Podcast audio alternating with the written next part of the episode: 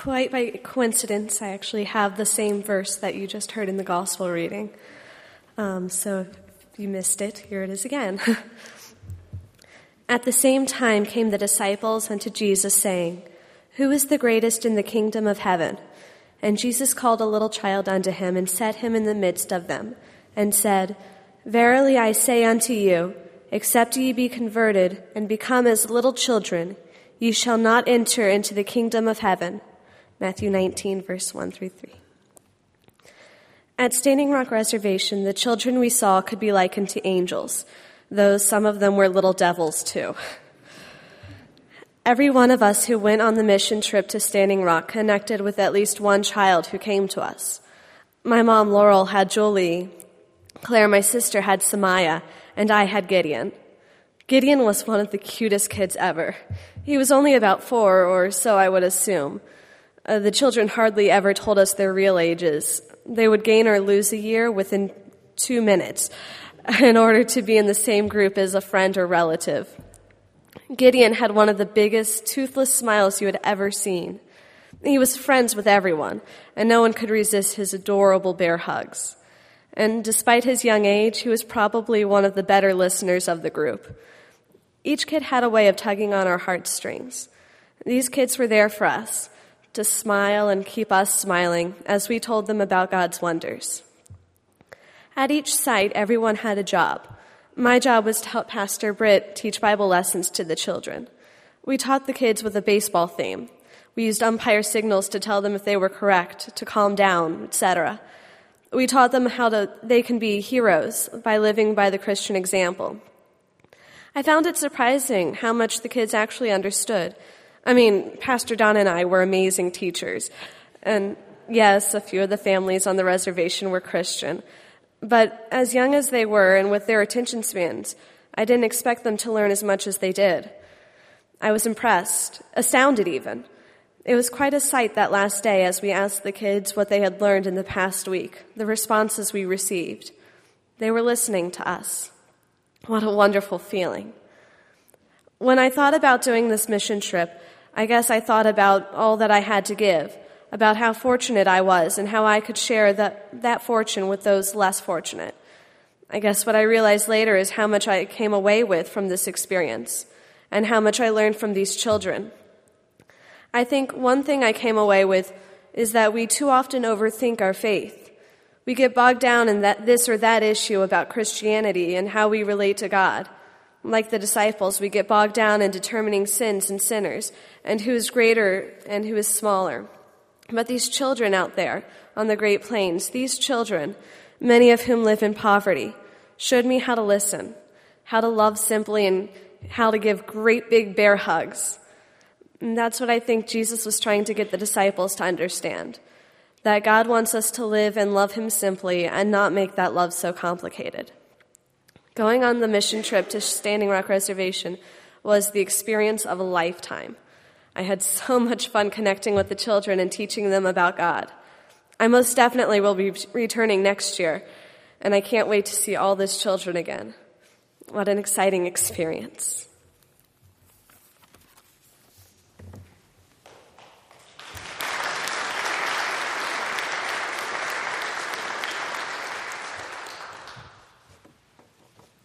Thank you, Colette. You bring tears to my eyes.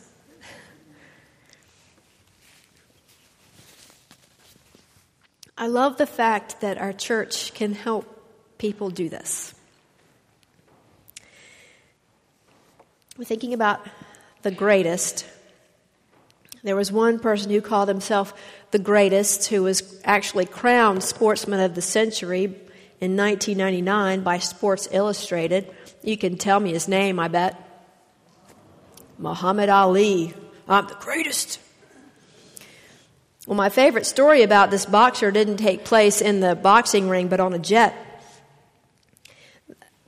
As the jet was preparing for takeoff, the flight attendant instructed the heavyweight champion that he needed to fasten his seatbelt.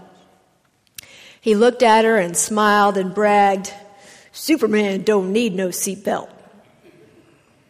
She gave him an even bigger smile and said, No, Superman don't need an airplane either. Will you buckle up, please?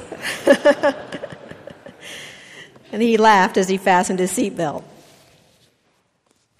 Well, even the greatest people have limitations. In all three of our scripture passages today, Jesus is responding to either a question or an argument about who is the greatest. Matthew, Mark, Luke, and John, all four of the Gospels tell stories of Jesus' life, but with different emphases. And so in today's passages, Mark and Luke have the disciples arguing among themselves about which of them will be the greatest. Matthew softens it up a little bit by telling us that his disciples came to Jesus with a question Who is the greatest in the kingdom of heaven?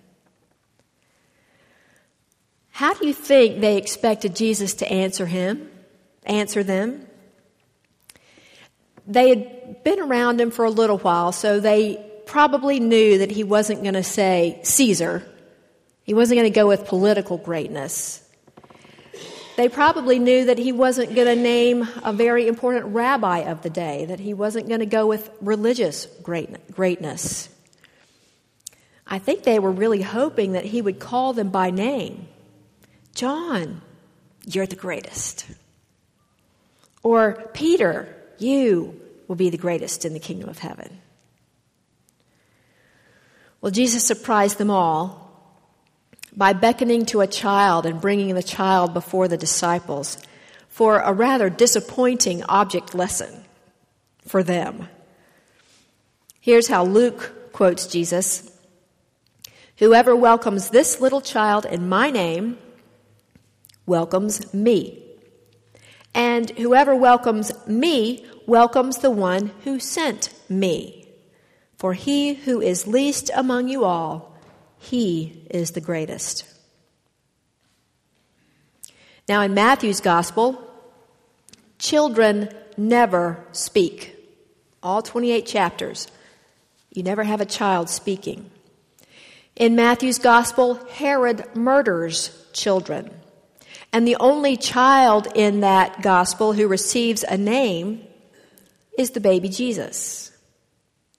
This sort of helps us to understand the culture of that day in a time where children were considered their father's property and they were among the most vulnerable. Well, in our culture, children aren't considered their father's property. Some fathers wish they were. But still, they're helpless and they're vulnerable. If you were to put a child out on the street with nothing, that child would continue to have nothing. If you were to put an adult out on the street, an adult could go get a job and start paying rent or find a, a homeless shelter or something like that, but not a child. Children are vulnerable. And that's why it's up to the adults, it's up to us to protect them and to care for them. Colette talked about Gideon, and one of the kids that I wanted to love so much but had a hard time was Sarah. Sarah, you could, you could just tell with Sarah and her siblings that they did not get love and affection at home. And so they sought negative ways to get love and attention. And for Sarah, it happened to be when you called her and were ready to do something with her age group that she would run the other direction. And, or she would jump up on the bleachers and want you to chase her. She wanted that attention. Children who lack love and affection at home are vulnerable. And they're vulnerable to people who could take advantage of them. And we cared for these children for a few hours a day for one week out of the year. And I, I know that those of us who went wondered about the other 51 weeks. What is life like for them then? That's why Evelyn and Sandra went for two years in a row, and that's why Colette wants to go back this year. And um, their energy has spread to our youth group, all of whom are saying, Yeah, we want to go this year too. The need is great. And while the distance is great as well, the people who dive into such an experience to gain this new perspective on life also gain a new appreciation for all that we have. When we welcome one such child in Jesus' name, no matter where they are, we welcome Jesus and we're transformed. On a local level, a few of us have been talking about what we might do for children here at home. One local church, Raleigh Court Presbyterian, offered a book study about hunger.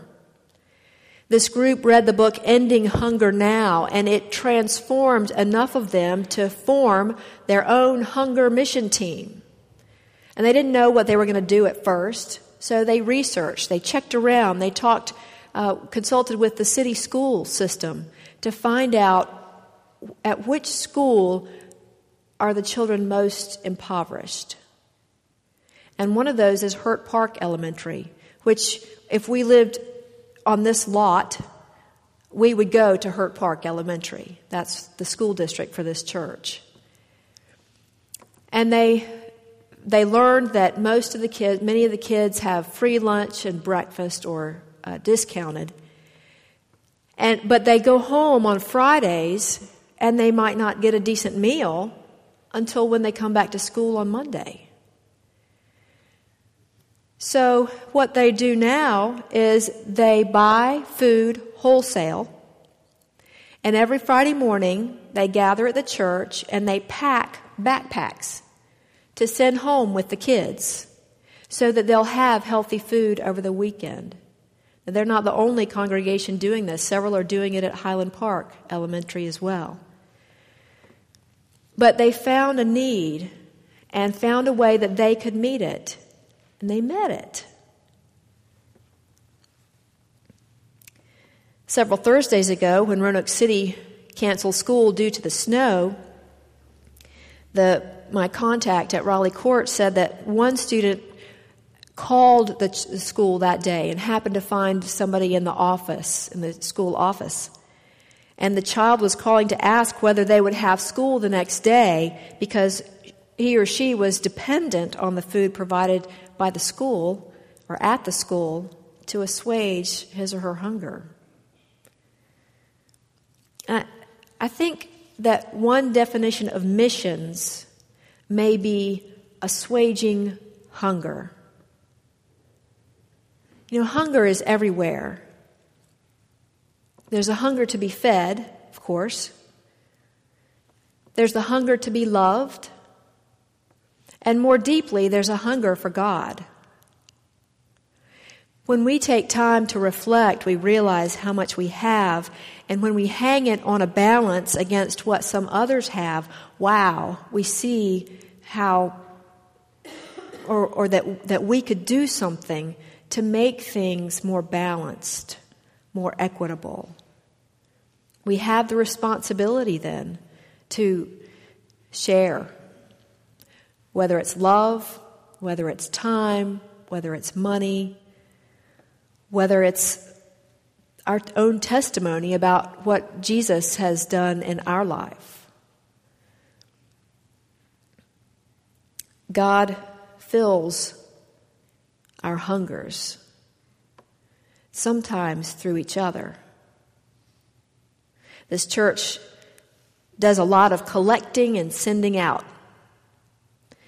Now, you may get tired of it sometimes when you see it in the columns again or a sign that we're collecting school supplies this fall or we're collecting for the Ram House Day Shelter every fifth Sunday or we're collecting sundry items for the Mission Center or Rescue Mission. We're collecting Christmas shoe boxes for the children of Standing Rock.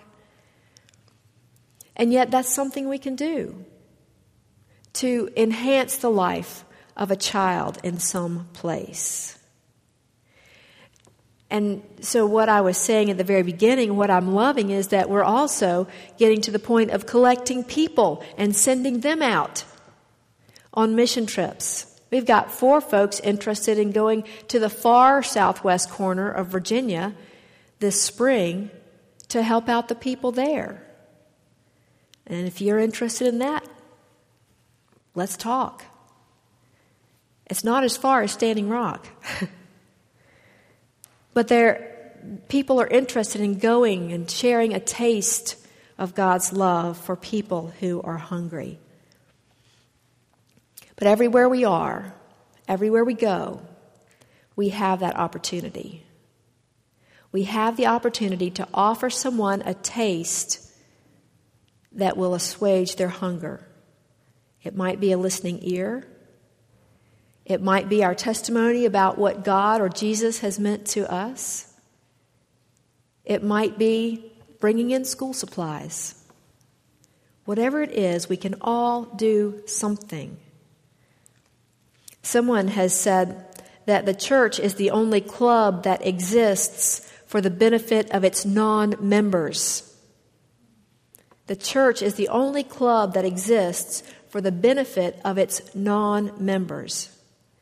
When we follow the lead of our Women's Missionary Union and focus our lives on missions and giving away what God has given to us so generously, truly we have welcomed the Christ. And God welcomes us. Let's pray.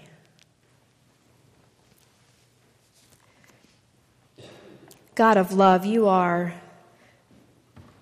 beyond our imagination and comprehension in the ways that you love us so generously.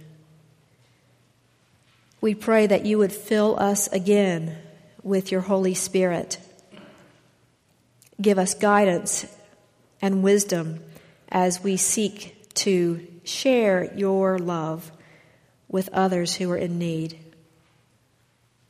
Thank you, God, for all of our gifts. In the name of Jesus we pray. Amen.